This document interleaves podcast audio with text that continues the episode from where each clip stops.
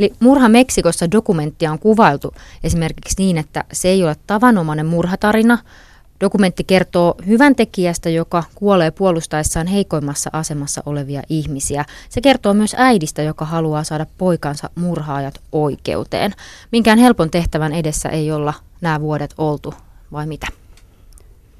Niin, nyt kun on nähnyt tämän dokumentin ensimmäisen kerran itse, niin, niin tietysti on vähän hämmentyneetkin ajatukset ja, ja tavallaan nämä vuodet ehkä kulkee päässä, päässä semmoisena mylläkkänä.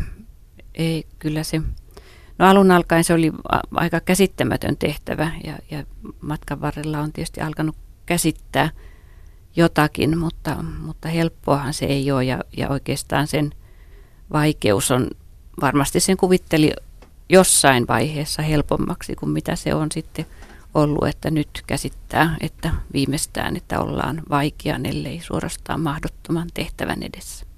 Minkälaiset oli Eve Jaakkola sun päällimmäiset ajatukset, kun nyt katsoit tuota dokumentteja ja palasit siinä vielä ajassa taaksepäin?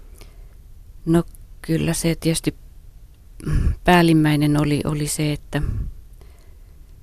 ikävä ikävä, ikävä Jyriä, ikävä Jyrin isää, mutta myös sitten ikävä Meksikoon ja ikävä niitä, niitä ihania ihmisiä, Omaria ehkä, ehkä jopa kaikkein eniten Betin miestä. Ja sitten myös asianajajia, jotka on tullut sillä kovin kovin läheisiksi ja voisi sanoa, että rakkaiksi suorastaan tämän prosessin aikana. Entäs Turo? Minkälaisia ajatuksia sulla heräsi ton dokumentin katsomisen jälkeen? Se on aika mielenkiintoinen, niin kuin, millainen kuva tavallaan välittyy niin kuin Jyristä yksityishenkilönä ja sinä tyyppinä, joka sitten taas välittyy tuossa dokumentissa, että siinä on tietysti selkeä ristiriita siinä, miten ihmiset haluaa nähdä ja näkee Jyrin ja se, miten mä tunsin sen veljenä, niin että se tuommoisessa dokumentissa se, se on ehkä eniten hauska huomata niitä, miten ihmiset kuvaa Jyriä. Ja sitten kun se oma ääni tulee Jyriltä, niin siinä tunnistaa oman veljensä. Mutta sitten taas niin kun muut kuvailee Jyriä, niin ei aina välttämättä tunnista omaa veljensä niissä asioissa. Mikä siinä on suurin eroavaisuus tai se ristiriita? Miten sä kuvailisit sitä? Öö, no siis,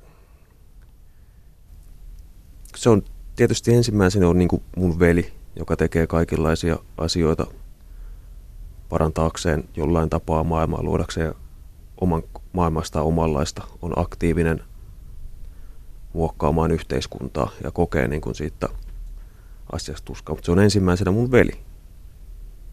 Ja sitten, sitten tavallaan sen jälkeen sitten siihen liitetään kaikenlaisia adjektiiveja ihmistä, jota mä en välttämättä tunnista. Hmm. Heti jo tuossa alussa mainittu tämä sana hyvän tekijä herättää jotain ajatuksia myös. No, se on, mä näen se hyvän tekijän samanlaisena kuin ehkä katolinen kirkko tekee ihmistä pyhimyksiä, että niille, niille liitetään tota niin kuin parantanut viisi lepraa sairastanutta tyyppiä ja sen jälkeen oli muutenkin mukava kaveri kuoleman jälkeen niistä tulee hyvän tekijöitä ja pyhimyksiä ja eläessään ne oli ärsyttäviä pilkunviilaajia. Ja tietysti toi dokumentti on hirvittävän henkilökohtaisesta aiheesta mulle. Että mä tunnen käytännössä kaikki, jotka siinä dokumentissa esiintyy. Että, että se on niinku, se on hämmentävää katsoa todellisuutta jostain toista kulmasta. Ja ehkä siinä näkyy se oikeakin todellisuus, niin kuin miten mä sen koen siellä Meksikossa. Niin siinä aika paljon, niin kuin tuossa Eve mainitsikin, niin te olette ton, tämän prosessin aikana tutustunut paljon ihmisiin siellä Meksikossa. Osa heistä teki töitä Jyrin kanssa silloin, kun hän oli siellä ja osa on sitten ö, esimerkiksi just asianajajia ja, ja haluaa tätä asiaa selvittää. Ketä nuo ihmiset on? No tärkeimmät ihmiset mulle on, on tietysti Jyrin kanssa kuolleen Betty Carinjon leski Omar, joka, johon tutustuttiin heti silloin Jyrin ja Petin kuoleman jälkeen, kun hän tuli Suomeen käymään. Hän halusi käydä, käydä Jyrin haudalla ja, ja sitten tavata meitä ja, ja sitten sitten hän näki myös, että, että on tärkeää käynnistää tämmöinen kansainvälinen kampanja. Hän tiesi, hän pystyi ennustamaan jo silloin, että Betin murha jää ihan unohduksiin, jos ei saada kansainvälistä tukea. Ja koska siinä kuoli eurooppalainen, suomalainen Jyri myös, niin, niin sitä kautta oli mahdollista hakea oikeutta myös meksikolaiselle. Että tämä oli varmaan se hänen, hänen niin kuin lähtökohtansa silloin. Mutta Omar on näiden vuosien aikana tietysti tullut sillä tutuksi ja läheiseksi ja on yhdessä myös sitä suruakin jaettu, jaettu ja, ja sitten tätä oikeustaistelua. Ja, ja sitten sen lisäksi siinä on nämä meidän asianajajat, Karla Michel ja, ja David, jotka on, on toiminut tässä koko ajan meidän kanssamme ja ovat ihmisoikeusjuristeja Meksikossa. Ja sitten siinä on, on nyt, mitä nyt äkkiä muistan, niin, niin tota siinä on Jyrin kanssa karavaanissa Jyrin vieressä istunut belgialainen Martin, joka lähetti mulle heti sen jälkeen sitten sähköpostiakin ja kertoi niin kuin oman kokemuksensa siitä. Hän oli tietysti hyvin järkyttynyt. Sitten siinä on myös karavaanissa mukana ollut toimittaja Erika, joka, joka kertoo omia kokemuksiaan. Sitten on Suomen suurlähetystön väkeä, jotka, joihin myös on sitten tutustunut tätä myötä, vaikka nyt ehkä prosessin hitautta kuvaa se, että suurlähetystössä on kolmas suurlähettiläs jo menossa ja kolmas miehitys tavallaan menossa niin, niin Jyrin kuoleman jälkeen. Nämä, nämä nyt on varmaan sillä tärkeimmät henkilöt, mitä, mitä itse nyt tästä dokumentista ajattelen. Hmm, se on ollut tosi hidas se prosessi ja se on niin kuin epäilemättä tosi vaivalloinen. Siellä on niin kuin aikaisemminkin olette tästä kertonut, että siinä on aikamoinen verkosto, jonka läpi täytyy yrittää Meksikossa päästä ja se varmaan on osin jopa yllättävänkin vaikeaa. Sillä on varmaan iso merkitys ollut sitten, että, että on ollut näitä ihmisiä, kenen kanssa sitä voi jakaa.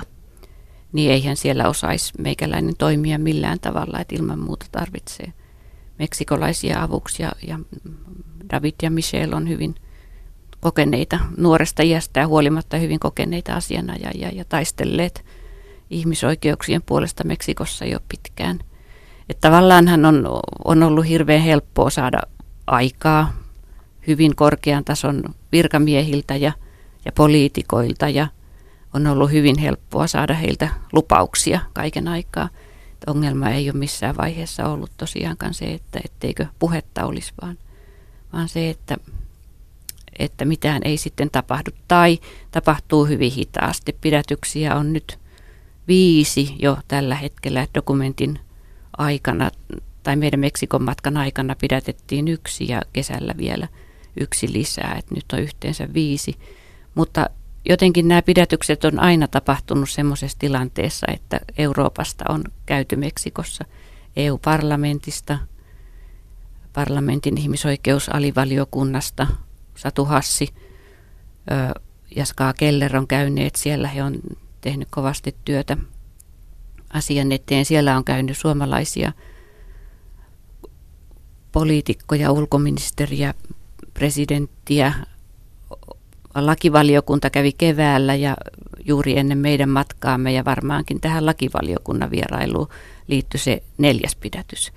Ja, ja nyt sitten kesällä, kesällä, kun tapahtui viides pidätys, niin oli oli Suomen ja Meksikon poliittiset konsultaatiot menossa. Aina on jokin vierailu, jokin tapahtuma, kun pidätyksiä tapahtuu. Et, et, tuntuu, että siinä väliajassa ei tapahdu yhtään mitään, mutta, mutta, mutta sitten tapahtuu. Ja meidän vierailut oli alkuun, sai tietysti kovasti huomiota myös juuri Meksikon niin kuin viranomaisilta, mutta, mutta et selvästi vuosien varrella niin se tavallaan se meidän tämmöinen vaikutus, meidän painoarvo on vähentynyt ja, ja, ja tota, että et he on niin kuin tavallaan jo tottuneet siihen, että et noin nyt käy, mutta ehkä niistä ei tarvitse välittää. Että. Mm, se vaatii siis melkoisia painostustoimia, että mm. siellä jotain ylipäänsä niin kuin tapahtuu tai että se vähän niin kuin nyt kähtää eteenpäin se, se asia. Tuliko teille yllätyksenä se, että se on näin vaivalloista ja että se niin sanottu oikeusvaltio siellä toimii niin huonosti? Siis eihän siellä ole oikeusvaltio. Siis siihen se perustuu.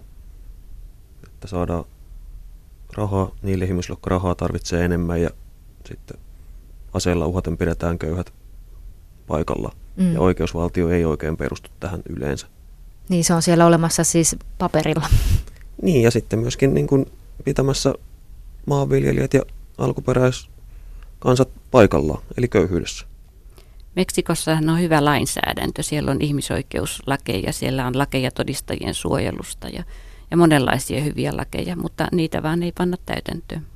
Mm, sama ongelma varmasti on niin kuin monessa, monessa maassa ikävä kyllä vielä tälläkin hetkellä, mikä sitten tarkoittaa käytännössä ihmisten kannalta monia ongelmia. Esimerkiksi kun tullaan sitten tähän, että haetaan oikeutta vaikkapa niin henkirikoksiin, missä Meksikossa niitä jää selvittämättä murhista 98 prosenttia, mikä kuulostaa näin suomalaisiin korviin aika uskomattomalta.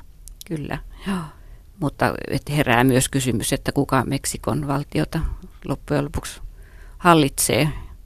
Ehkä sitä nyt ei tarvitse kysyäkään, mutta, mutta et, et kyllähän huumerikollisuus, korruptio, joka siihen liittyy ja monenlainen muunlainen korruptio, niin on, on niin kuin vaikutelma on, on se, että ne on aika keskeisessä osassa siellä. Tässä Yrin murhan tapauksen selvittämisessä yhdeksi ongelmaksi on just muodostunut tämä, että todistajat ei saa suojelua, vaikka sitä pitäisi olla saatavilla. Onko siinä tapahtunut mitään edistystä? Siinä ei ole tapahtunut minkäänlaista edistystä ja, ja nyt tulee pelottavalla tavalla semmoinen, semmoinen käsitys, että, että nämä oikeudenkäynnit kaatuu juuri siihen. Oikeudenkäynnit ehkä saadaan, saadaan niin kuin alkuun, mutta, mutta todistajia ei saada paikalle, koska – koska heitä ei, ei suojella. Ja miten silloin näytetään syyllisyys toteen, jos, jos niin kuin todistajia ei ole paikalla. Ja se, niin kuin, että jos koitetaan niin kuin selvittää, kuka on murhannut Jyrin, niin, kuin, niin sehän tavallaan tiedetään. Että niin kuin, ei, ei, ei niin kuin, enää ei tehdä sitä niin kuin varsinaista poliisitutkintaa siitä, että kuka on murhannut kenet, vaan se, että nyt käytetään niin kuin sitä, koittaa lykätä oikeudenkäyntiä ja jättää oikeudenkäynnit tekemättä sehän niin kuin Meksiko niin kuin valtion päämääräinen tehtävä tässä tällä hetkellä on, että näitä oikeudenkäyntejä ei koskaan käytössä. Ja mm. osa yrittää tietysti saada nämä oikeudenkäynnit tapahtumaan, mutta suurempi osa koittaa estää, ettei vaan mentäisi oikeuteen, ettei tulisi minkäänlaista päätöstä. Että ihmiset vaan väsys. Ja varmaan se on se väsystaktiikka, toimii suurimmassa osassa oikeudenkäyntiä muutenkin. Joko ne hylätään tai sitten ne venytään niin pitkiksi, että ihmiset kyllästyy. Niin teilläkin on ollut tällaisia istuntoja, jotka on saattanut kestää 12-13 tuntia. Joo, tämä vangitsemisoikeudenkäynti oli kyllä käsittämätön just tämän neljännen, neljännen kiinni otetun kohdalla, että, että tota, syyttäjä luki suunnilleen kaiken materiaalin lävitse, mitä, mitä oli olemassa. Että että se, se oli niin kuin heidän käsityksensä suullisesta oikeudenkäynnistä, että kaikki luetaan ääneen. Ja käännetään tuota, tuolle Triki. intiaanille, joka ei osaa espanjaa ollenkaan, paitsi puhuu espanjaa siellä kuitenkin niin kuin paikan päällä, että se on suurta näytelmää. Entä sitten, kun tuossa mainitsittekin, että ihmisiä yritetään ehkä väsyttää niin, että noita oikeudenkäyntiä ei saada tehtyä tai että ihmiset sitten luopuisi niistä, luopuisi siitä hankkeesta. Mm, mutta onko ihmisiä myös peloteltu? Onko teitä peloteltu? No meitä ei ole peloteltu ja, ja tietysti sillä turvallisuutta siellä nyt ei, ei jotenkin, mä en ole kauheasti ajatellut, että ensimmäisellä matkalla meillä varmaan oli, oli tämmöiset turvallisuus, turvasaattueet mukana sillä osin huomaamattomasti välillä sitten huomattiinkin ja se oli varmaan ihan hyvä – sinänsä ei siinä mitään, mutta, mutta tota, että se turvallisuus ei ole, ei ole askarruttanut mua. Meksikohan on ihan tämmöinen turistimaa ja Oahakan osavaltio, Oahakan kaupunki on turistikaupunki ja kaunis kaupunki vielä, vielä mutta totta kai siellä tavallinen rikollisuus uhkaa ja, ja tietysti en osaa sanoa, voisiko olla niin, että meillä olisi jotain muita uhkia, mutta en nyt ole sitä kauheasti pohtinut enkä pitänyt kovin todennäköisenä. Mutta sen sijaan tietysti sitten, sitten Omar, joka on tämmöinen aktiivinen poliittinen toimija siellä kentällä, ja meidän asianajajat, niin heillä ne riskit on varmasti suuret ja todelliset. Mm, niin Omar kertoo, siis tämä Betty Karinjun leski kertoo siis tuossa filmillä, että hän on joutunut lähtemään Meksikosta joksikin aikaa pois välillä, koska oli ollut, niin hänen kotiinsa oli siis hyökätty. Kyllä, kyllä hänen työpaikalleen jo aikaisemmin ja kotiin, kotiin myös sitten, että hän on ollut välillä maasta poissa lastensa kanssa. Mutta tota, kyllähän kun oltiinko me siellä, missä sitä pidätyksestä kerrottiin, oliko syyttäjävirasto joku, syyttäjävirastossa käytiin silloin. Kuvernöörin? Ei kun syyttäjävirastossa. Okei, okay, joo. Muistaakseni missä esteltiin se, mihin nämä ei tullut nämä meidän asianajat ei tullut paikalle. Niin siinä tota, kun mentiin siis kutsuttuna syyttäjävirastoissa, ne kertoo hyviä uutisia meille, että ollaan saatu yksi pidätys uusiksi. Niin tota, nämä, tota, nämä te, turvallisuushenkilökunta siinä ovella, kun ne ei saanut tota, toimiin kunnolla tota, tota, tätä metallin paljastintaa. Niistä tota, yksi niistä päätti dramaattisesti tota, avata pistoolikotelonsa tuon klipsin ja niinku uhkailla tota, siis sillä tavallaan tätä, niinku, koska ne ei saanut tota, ne, ne oli huonoja omassa työssään niiden ensimmäinen vaihtoehto, kun meidät on kutsuttu syyttäjän omaisia tapaamaan, niin niiden tota, niin kuin turvallisuusporukka näyttää, että meillä on pistoot, me voidaan ampua teille, jos te aiheuttatte ongelmia. Siellä on kyllä ilmeisen matala kynnys siis niin kuin minkälaisen väkivallan käyttöön. Tämä on se kuva ainakin, mikä niin kuin tänne väliin. Se on, se on se koko keskusteluyhteys, että jos sulla on pistooli, niin, niin, kuin, niin näytä sitä pistoolia. Jos sulla on sen näytestä asetta, niin kuin, vaikka meidän piti olla, niin kuin, se vähän meni pieleen, kun meidän piti olla samalla puolella. Se, niin kuin, se taas niin ne unohti niin kuin hetkeksi. Me oltiin niin kuin samalla puolella ja me ollaan pidättämässä niitä murhaajia. Mutta kun se on tosi hankalaa varmasti monille meksikolaisille muistaa, millä puolella tässä asiassa ollaan. Mm, ja aina tietääkään, kuka on oikeasti millä puolella niin. sitten, kun sielläkin kun tekin toimitte, että kun mietitään kuinka niin kuin läpitunkevaa se korruptio esimerkiksi on, että mistä sitten lopulta voi tietää, että e, e, kehen tässä voi niin kuin luottaa. Ja mä voisin kuvitella, että, että niin kuin jos Suomessa poliisi on arvostettu ammatti, niin, kuin niin Meksikossa se ei varmaan ole niin kuin sieltä ehkä ykköshommana ainakaan aikuislehmistä, kun että se ei ole semmoinen. Ei se taida olla ainakaan tuossa, kun niin kuin viime aikoina tuossa ainakin mitä on ö, ollut mediassa ja esimerkiksi Cartel, se Cartelland-elokuva tai dokumentti, joka niistä kertoo, niin siinä ainakin tuli hyvin esiin se, että, että sitten se on todella niin kuin veteen piirretty viiva, että yhtäkkiä sieltä saatetaan poliisivoimista siirtyä huumejengiin jengiin, tai siis toimia molemmissa yhtä aikaa, että ei niin kuin, siinä ei ole niin kuin mitään rajoja. Ehkä se on semmoinen nykyaikainen freelance-toiminta, että sujuvasti siirrytään tiedätkö, hommista toisiin tulot tulee monesta lähteestä yhtä aikaa. Niin. Mm, niin onhan siinä oikeasti, että kun mainitset tulot, niin kyllä se varmaan tietysti on siellä Meksikossa se yksi asia, joka pitää näitä ö, rikollisasioita yllä, että ihmisille, ei, tavallisten ihmisten niin kuin, toimeentulo ei suinkaan ole mitenkään taattu, vaan, no, siis vaan niin kuin, Meksiko, äärimmäistä köyhyyttä. Oltiin siis Meksiko Cityssä siinä ja sitten tota, niin kuin, sehän on tosi mukava kaupunki sekin. Että nämä paikalliset tyypit kertovat, että ok, että kävelkää tällä ja tällä kadulla, kun se on niin kuin toi ruutukaava sitten kaksi korttelia tonne päin, kun, niin sitten siitä eteenpäin, että saa mennä. Että niin selkeä katu ja tuota katua, että saa ylittää. Että sen jälkeen teidät niin ryöstetään ja, niin kuin, ja sitten kertoi, niin kuin, joka asuu siellä, että, että hän jää aina tällä metroasemalla pois, kun ei halua kävellä tuon lähiön läpi tai siis tämän asuinalueen läpi ja kaikki. Että, niin kuin, että kun olet rajatulla alueella, pysyt, pysyt omassa roolissasi, niin tota, Meksiko on mukava maa niille, joilla on rahaa olla siellä. Ihmisoikeuksien puolesta töitä tekevien tilanne on Meksikossa kuitenkin ilmeisen vaikea jollain alueella, se on aika vaarallista työtä. Kuinka vaarallista on olla esimerkiksi tämmöisten alkuperäiskansojen ihmisoikeuksien tai vaikka maa-oikeuksien ja muiden heihin liittyvien asioiden puolustaja siellä? No, jos ottaa esimerkiksi zapatistit, niin ne puolustaakseen alkuperäiskansoa, niin aloitti aseellisen kapina. Että että jos se niin kuin ihmiset kokee, että ainoa on mahdollisuus aseellinen kapina ja oikein niin kuin perinteinen meksikolainen vallankumous, niin kyllä se, niin kuin, se on sitä ihmisoikeustaistelua, taistelua luonnon puolesta. Että ei silloin niin kuin kahlita itseensä puuhun kiinni sen takia, että, että porukka pääsee ampumaan hengeltä paremmin. Että silloin hankitaan kivääri, pistää huppu päähän ja mennään metsään ja taistellaan.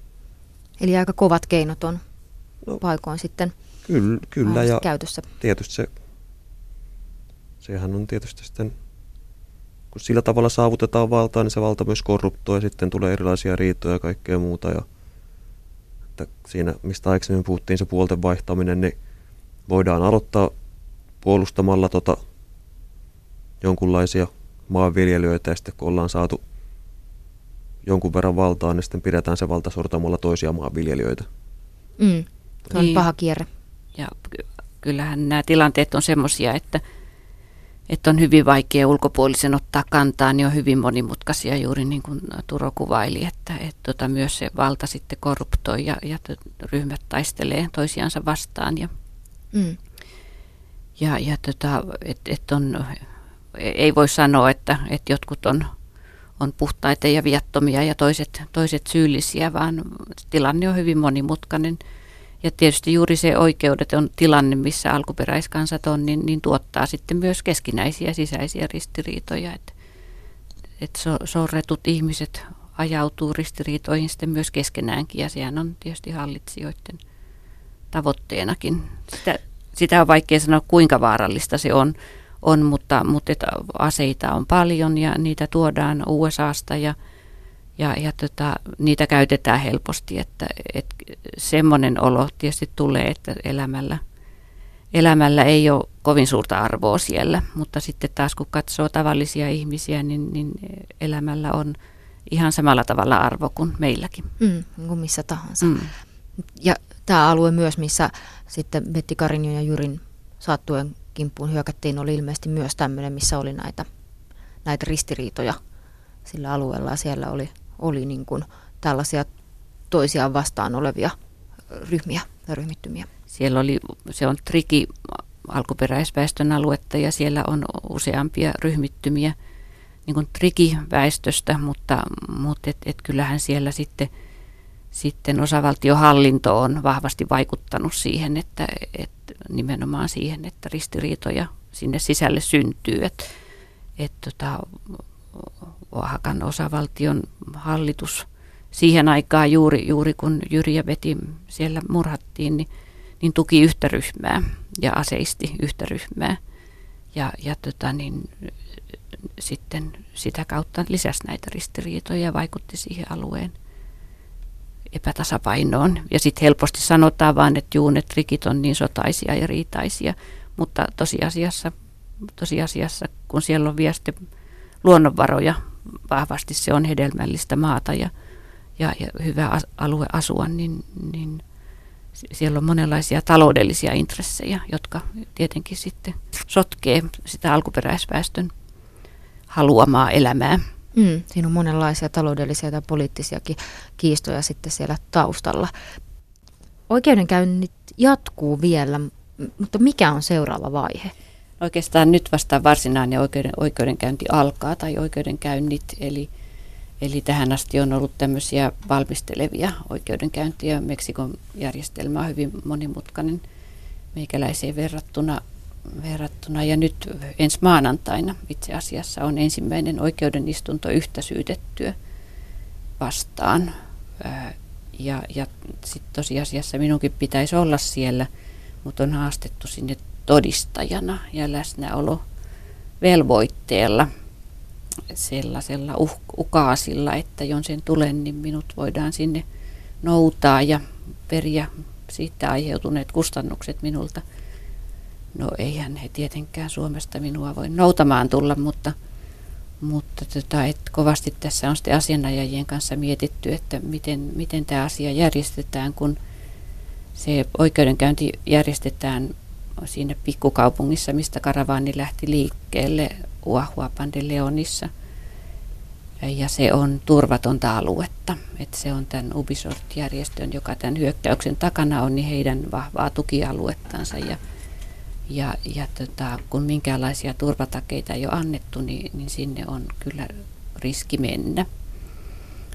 Ja, ja tota, nyt sitten oikeudelle on sitten ilmoitettu mun puolestani, että että minä tulen paikalle, kun, kun minun matkani järjestetään ja, ja, ja tietenkin kustannetaan, niin kuin Suomessa todistajan matkat kustannetaan ja, ja, tota, ja sitten myös se turvallisuus taataan. Mutta nyt en ole saanut sitten vastausta, että miten siihen on sitten reagoitu ja en ole menossa Meksikoon ihan sitten turvallisuussyistä. Mm, se on erikoinen kuvio, että on toisaalta kauheat ukaasit, että pitäisi olla paikan päällä, mutta sitten samaan aikaan ei kuitenkaan tarjota minkäänlaista turvallisuustaetta. Niin, niin, niin se on asianajajien turvallisuusarvio on kuitenkin sellainen, että sinne ei ole kenenkään meistä turvallista mennä. Ja sekin on tietenkin näin suomalaista näkökulmasta erikoista, että minut, joka olen uhri, niin on haastettu myös todistajana paikalle. Se liittyy ilmeisesti vahingonkorvauksiin, mutta, mutta asetelma on silti suomalaisille aika outo. Niin on. Outo, koska asianajajathan voi esittää ja esittävät tietenkin mun puolestani sitten nämä vahingonkorvausvaatimukset. Onko tästä muuten tietoa, miten tämä prosessi sitten tulee jatkumaan? No sitten on tiedossa joulukuulle seuraava oikeudenistunto oikeastaan tätä pääsyytettyä vastaan, sen Ubisoft-ryhmän ryhmän johtajaa vastaan, joka on vankilassa ollut jo pitkään ja hänet on tässä tuomittu toisesta murhasta 12 vuoden tuomioon. Ja hän sitten on sen vuoksi vangittuna nyt ollut jo, mutta myös sitten syytettynä tästä, tästä murhasta. Se on nyt seuraava, mikä on tiedossa. Ö, oikeudenkäyntien pitäisi sitten tapahtua aika, aika nopeasti ja viivytyksettä sitten, kun ne alkaa, nämä varsinaiset istunnot. istunnot. Mutta en osaa sanoa sitten, kaikkein pahin visio on tietenkin juuri se, että kun osa todistusaineistosta on hylätty – ja sitten todistajia ei ole saatu haastettua paikalle ja, ja he eivät uskalla, he varmasti välttelevät myös näitä haasteita, koska he eivät uskalla tulla sinne, niin, niin pahin vaihtoehto on se, että oikeudenkäynnit pidetään ja, ja nämä syytetyt todetaan syy, syyttömiksi, koska ei ole todisteita esittää heille.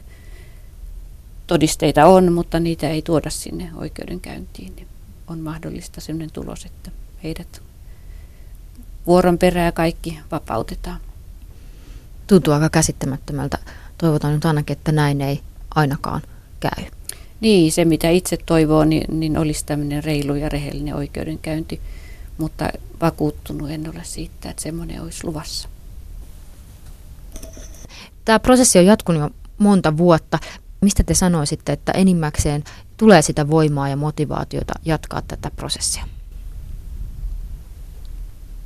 Mm, en mä oikein tiedä, voiko sitä olla jatkamatta jollain tapaa, että, että mun on helppo sanoa, että ehkä mut on kasvatettu sillä tapaa, että täytyy ottaa ihmisiä huomioon ja jonkunlaista solidaarisuutta ja tällaista niin koittaa edistää.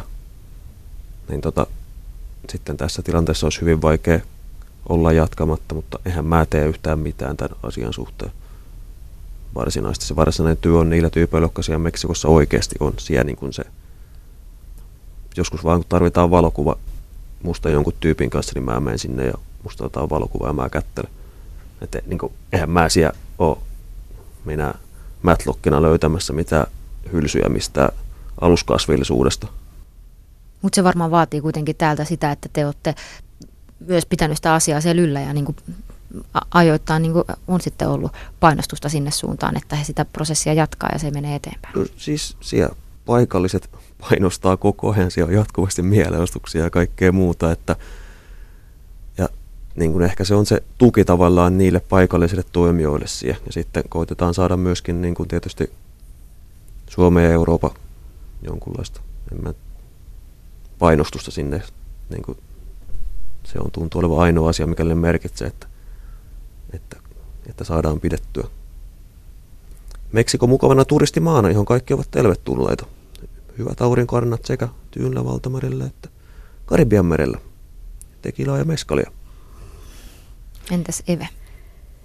Niin, kyllä se mikä saa jatkamaan niin on se, että meksikolaiset pitää tätä taistelua niin tärkeänä, että, että juuri, juuri se, että että jos ei, jos ei tässä olisi eurooppalaiset mukana apuna ja tukena, niin, niin koko asia olisi painunut jo unholaan ja, ja niin mitään toiveita ei olisi. Ja tietysti tässä on vuosien varrella heillä ollut juuri suuri toivo siitä, että, että saataisiin yksi ihmisoikeus puolustajien murha ratkaistua, kun niitä, en osaa nyt sanoa paljonko niitä on, mutta niitä ei ole ratkaistu. Murhia nyt yleensäkään ratkaista, mutta murhiakaan, mutta, mutta sitten ihmisoikeuspuolustajien tilanne on tässäkin mielessä hyvin huono, että, että ne jäävät ratkaisematta ja, ja he on toivoneet, että, että kun tässä todella tiedetään, ketkä on tekijät, on todistajia, on todistusaineistoa, kun ne kaikki vaan tuotaisi oikeuden eteen, niin, niin se olisi näytettävissä, se syyllisyys ja tuomiot saataisiin, mutta ja, ja silloin se olisi, olisi niin kuin yksi askel tässä rankaisemattomuuden murtamisessa. Se, se varmaan on se motivaatio. Tietenkin sitten, sitten on semmoinenkin olo, että, että kyllä mä haluan, että Jyrin murha ratkaistaan, murha, murha, murhaajia rangaistaan. Että kyllä me tietenkin tiedetään, se mikä omaa oloa helpottaa on se, että me tiedetään, että miten se meni. Tiedetään ihan niin kuin askel askeleelta, miten tapahtumat eteni, mutta tiedetään myös nämä, nämä poliittiset kuviot siinä taustalla, niin että sen niin kuin pystyy ymmärtämään, mitä tapahtui ja miksi tapahtui pääpiirteissään ainakin. Mutta, mutta et kyllä siihen tietenkin haluaisi sitten tämmöisenä oikeusvaltion kasvattina, niin haluaisi sitten, että syyllisiä myös rangaistaan. Se vaatii varmasti aika paljon voimaa myös palata niihin tapahtumiin sitten uudelleen ja uudelleen, niin kuin vaikka esimerkiksi niihin valokuviin, joista, joista tuossa dokumentissakin puhut, että minkälaisia kuvia sieltä sitten oli esimerkiksi tapahtumapaikalta otettu. Niin, mä koen vahvasti, että pahinta on se, mitä mitä on tapahtunut, että Jyri on kuollut, Jyri on murhattu, että kaikki sen jälkeen on sitten ihan pientä. Ja, ja ennemminkin sitten on ollut monesti niin, että, että se on niin kuin terapeuttista palata niihin asioihin ja jopa katsoa niitä kauheita valokuvia. Että, että ne on kuitenkin niin kuin tärkeitä asioita ja osa sitä historiaa ja osa sen läpikäymistä totta kai se on myös sitten raskasta ihan samalla tavalla kuin tämän dokumentin katsominenkin oli, oli aika, aika iso asia ja todella niin kuin voimakkaasti tunteisiin vaikuttava asia. Että. Oliko tuossa dokumentissa jotain, joka erityisesti nyt esimerkiksi nostatti tunteita pintaan? Olihan siinä taitavasti saatu se Jyri oma tavallaan kuolemankäsitys ja se, että, että Meksikoon lähteminen ei ole turvallista. Niin tuossa niin kuin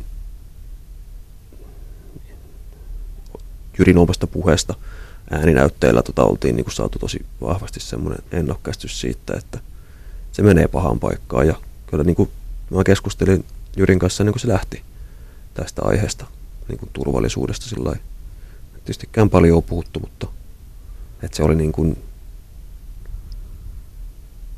tavallaan semmoinen, miten sen sanoisi, niin kuin täysin väärin sanottuna, mutta niin kuin se meni, miten sen pitikin mennä.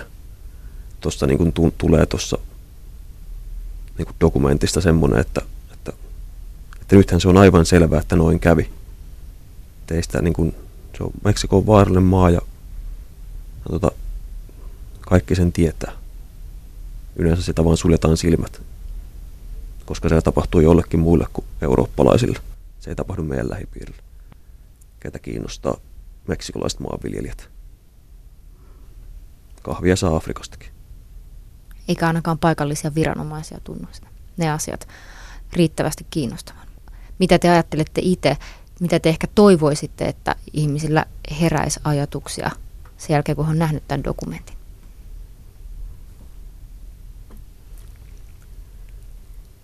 Mm, en tiedä ehkä mä toivon, että,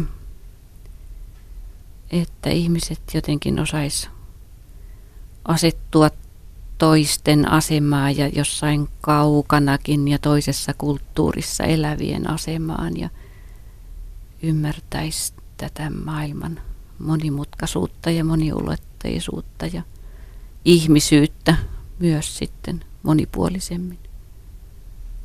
Tässä tuleeko Turolla mieleen tästä jotain ajatuksia tai mitä voisit jakaa? Joo, tietysti se, että kun mä toivon, niin kuin, että tämä ei ole semmoinen dokumentti, joka lisää pelkoa maailmaa.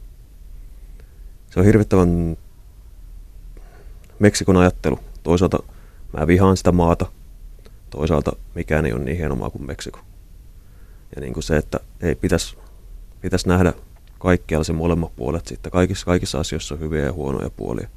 Ja se, että ei voi vaan todeta, että tuo ihminen on paha, koska se on Meksikosta. Kaikki meksikolaiset on pahoja, vaikka osa meksikolaista on varmasti pahoja. Mutta niin on Suomessakin pahoja tyyppejä, huonoja tyyppejä. Samaan tapaan niin kuin kaikissa asioissa, että täytyisi vaan Mä toivon, että tämä, Meksik- tai siis tämä dokumentti ei millään tapaa sisää pe- lisäisi pelkoa maailmassa. Mun mielestä pelko ja pelottelu on ihan tarpeeksi. Hmm. Se ei auta ketään, että pelätään. Mieluummin dialogia ja tutustumista ja vuoropuhelua. Semmoista hippimatskuu, tiedätkö? Rauhaa ja rakkautta.